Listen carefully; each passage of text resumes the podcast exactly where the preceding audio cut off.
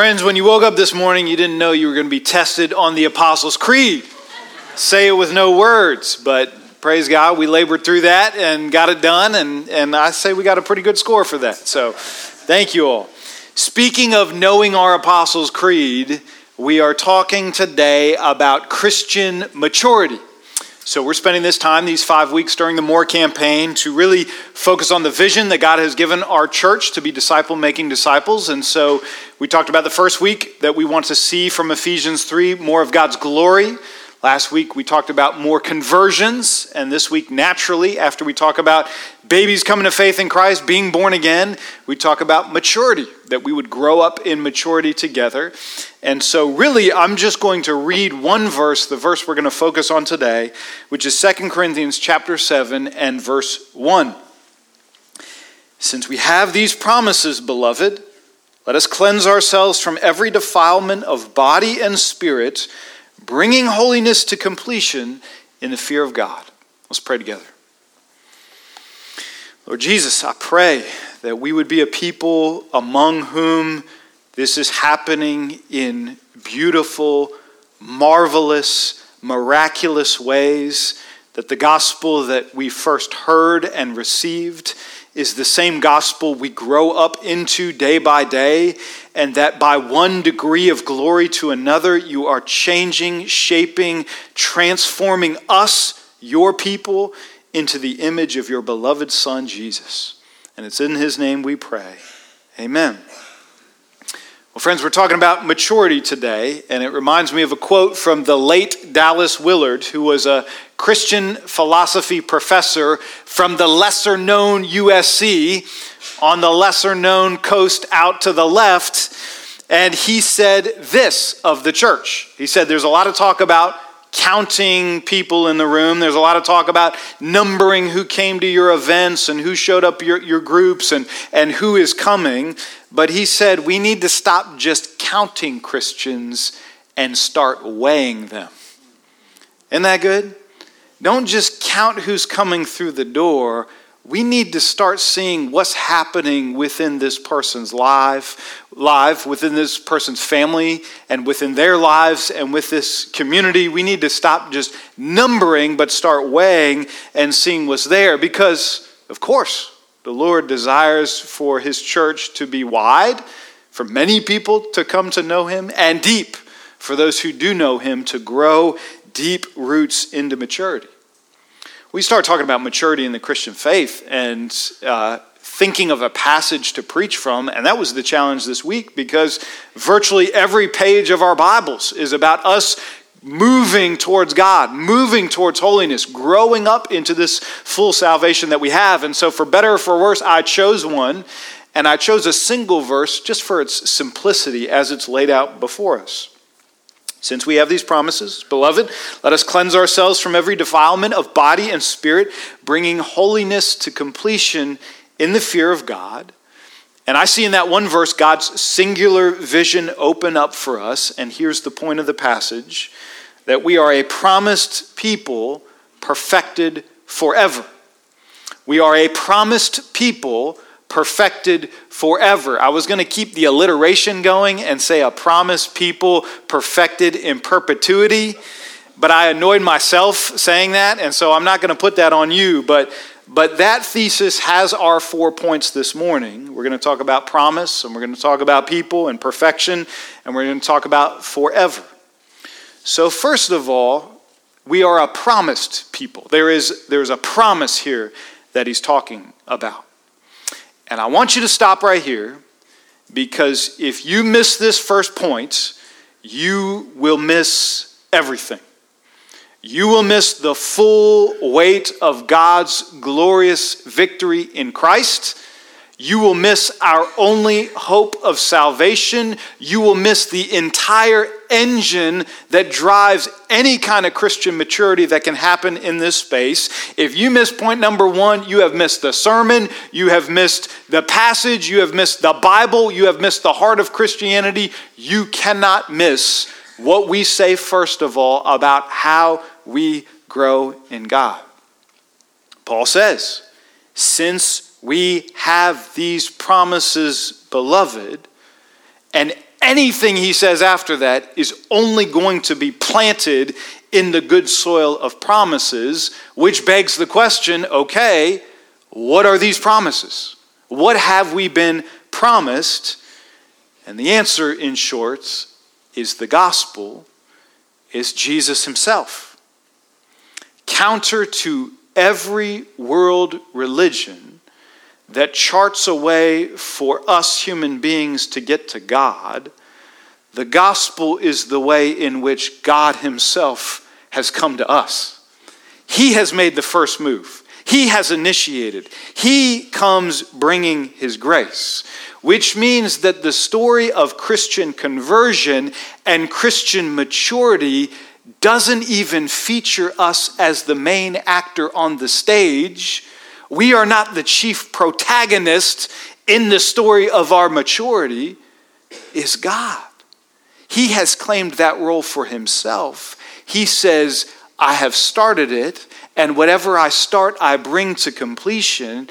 It will be God who does the work of converting and maturing. It's His gospel.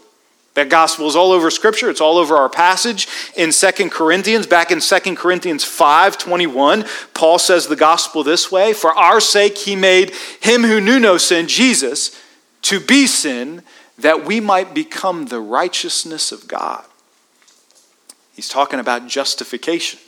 That great big word we talked about in our Romans growth group this week. That, that this is a cosmic declaration that God takes us sinners and places us before the courtroom and says in his justification, I have declared you not guilty because I've taken your guilt and I've placed it on my son, and I've taken his righteousness and I have placed it and imputed it on you. And when I see you, I see spotless righteousness. You are not guilty. I'm now reconciled to God. I'm now joined to Christ. I'm in Christ and Christ is in me. That is the hope of glory. That's the hope of maturity. That's the good soil from which any bit of Christian maturity will come. You miss that, you've missed the entire thing.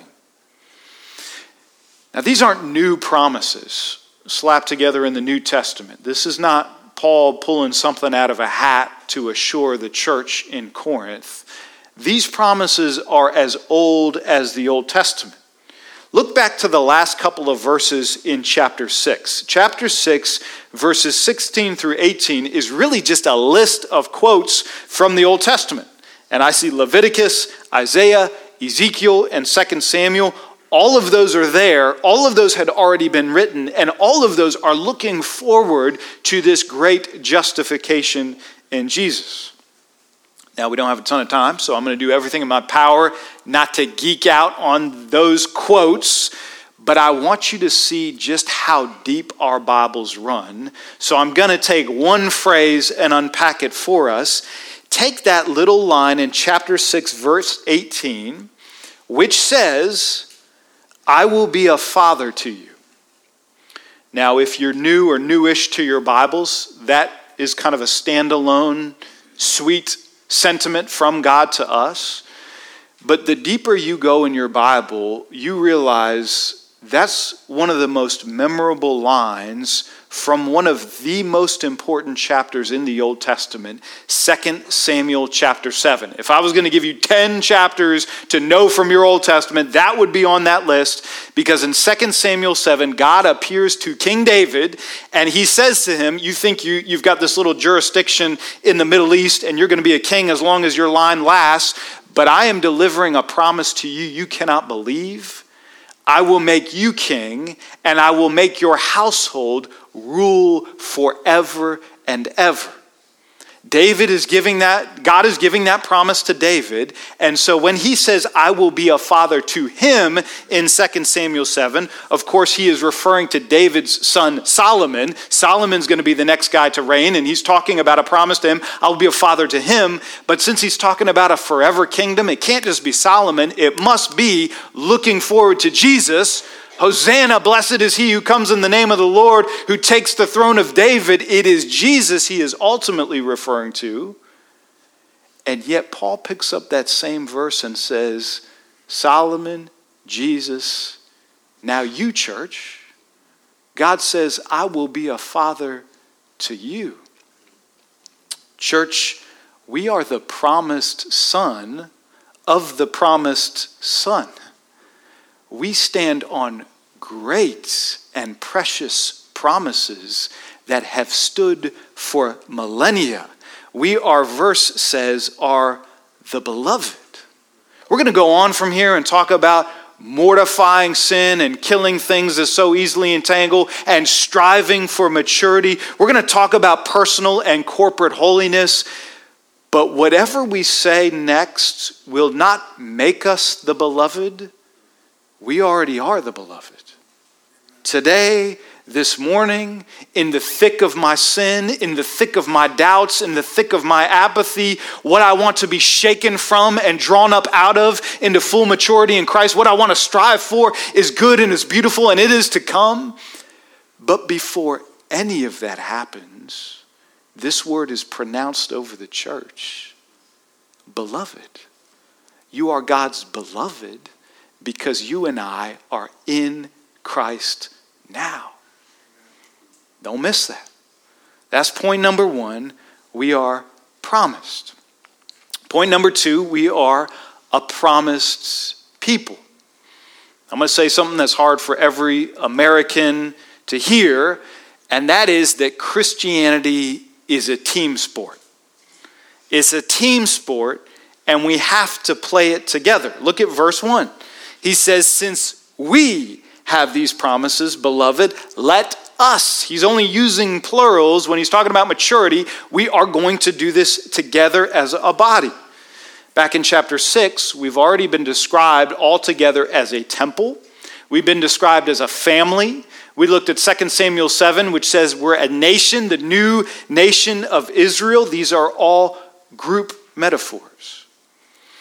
There's something here that is already changing our church body and will continue to, to change it and transform it in marvelous and miraculous ways if we will hear it, believe it, and do it. And that is, I am not just my own responsibility, I am responsible for the believers around me. When I come into this space as a member of this church, I'm not just looking out for number one I'm not just trying to cross that great finish line myself or even for my biological family. I am here for the sake of the entire body, and what I do and I give and I pray and I strive for will be for the benefit of the entire church body together.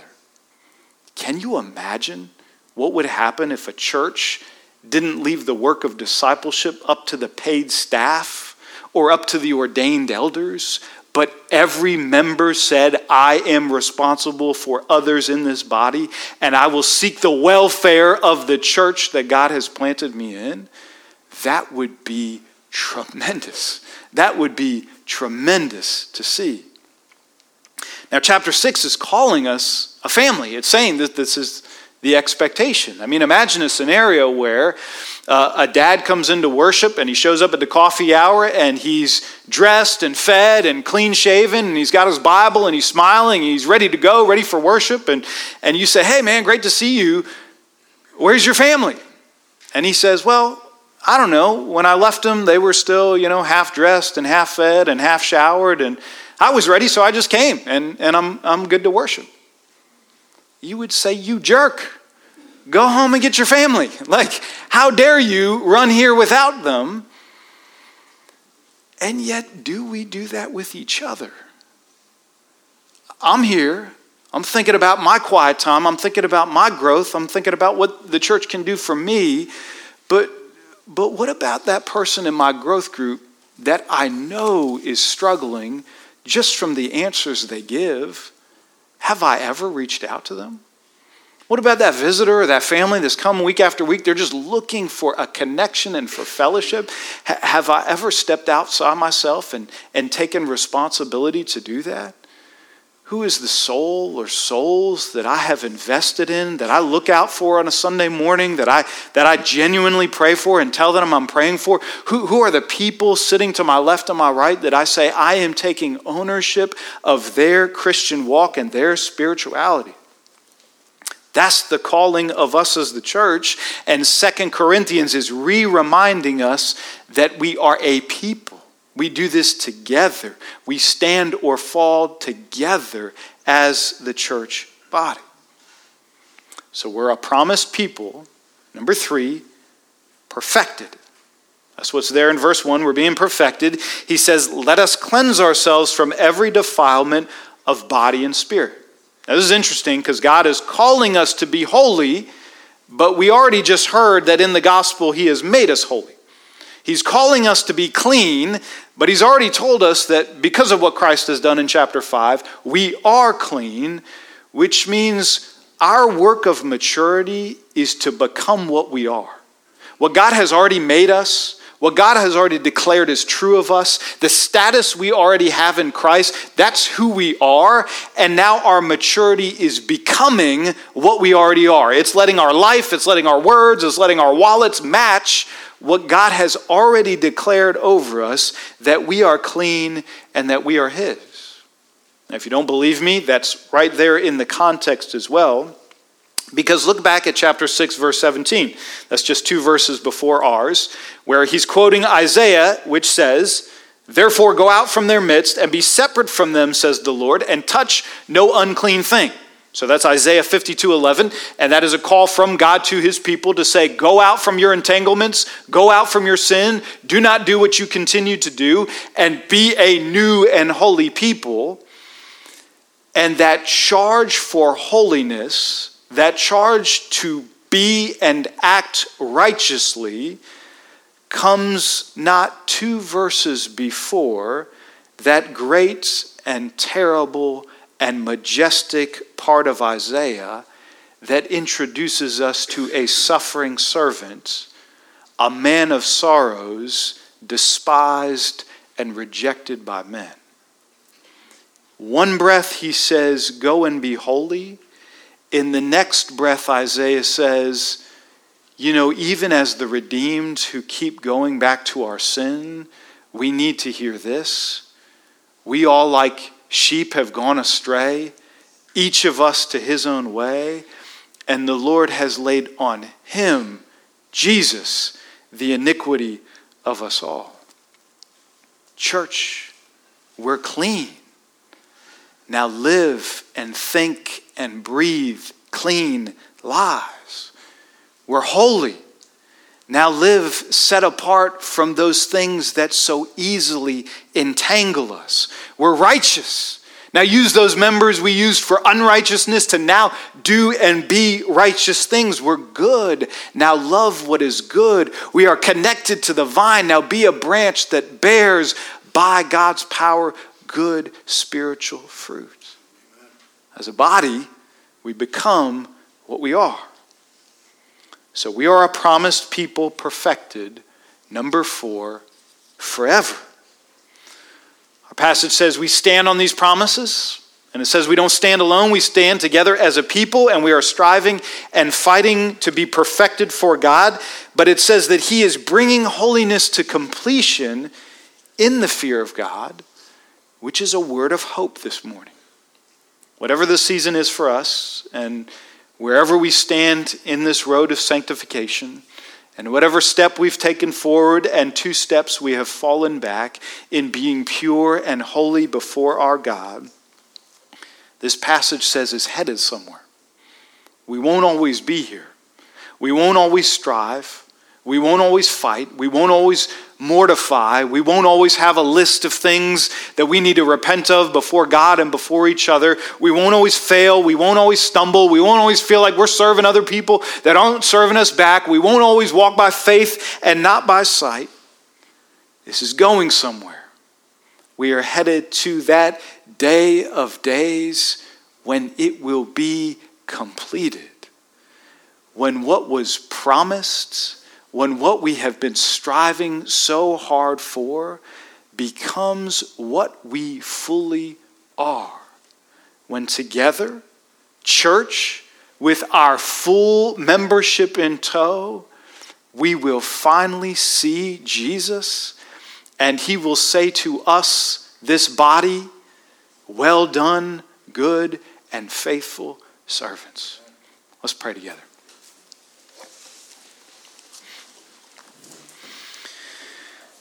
Jesus, do this work in us. We cannot do it ourselves. We fail. We fall. We fumble the things that you've given us. We need your forgiveness and your gospel again and again and again as we strive to become what we are. Use your Holy Spirit in us to change us and to transform us and to make us look like Jesus. Together, we ask in his precious name. Amen.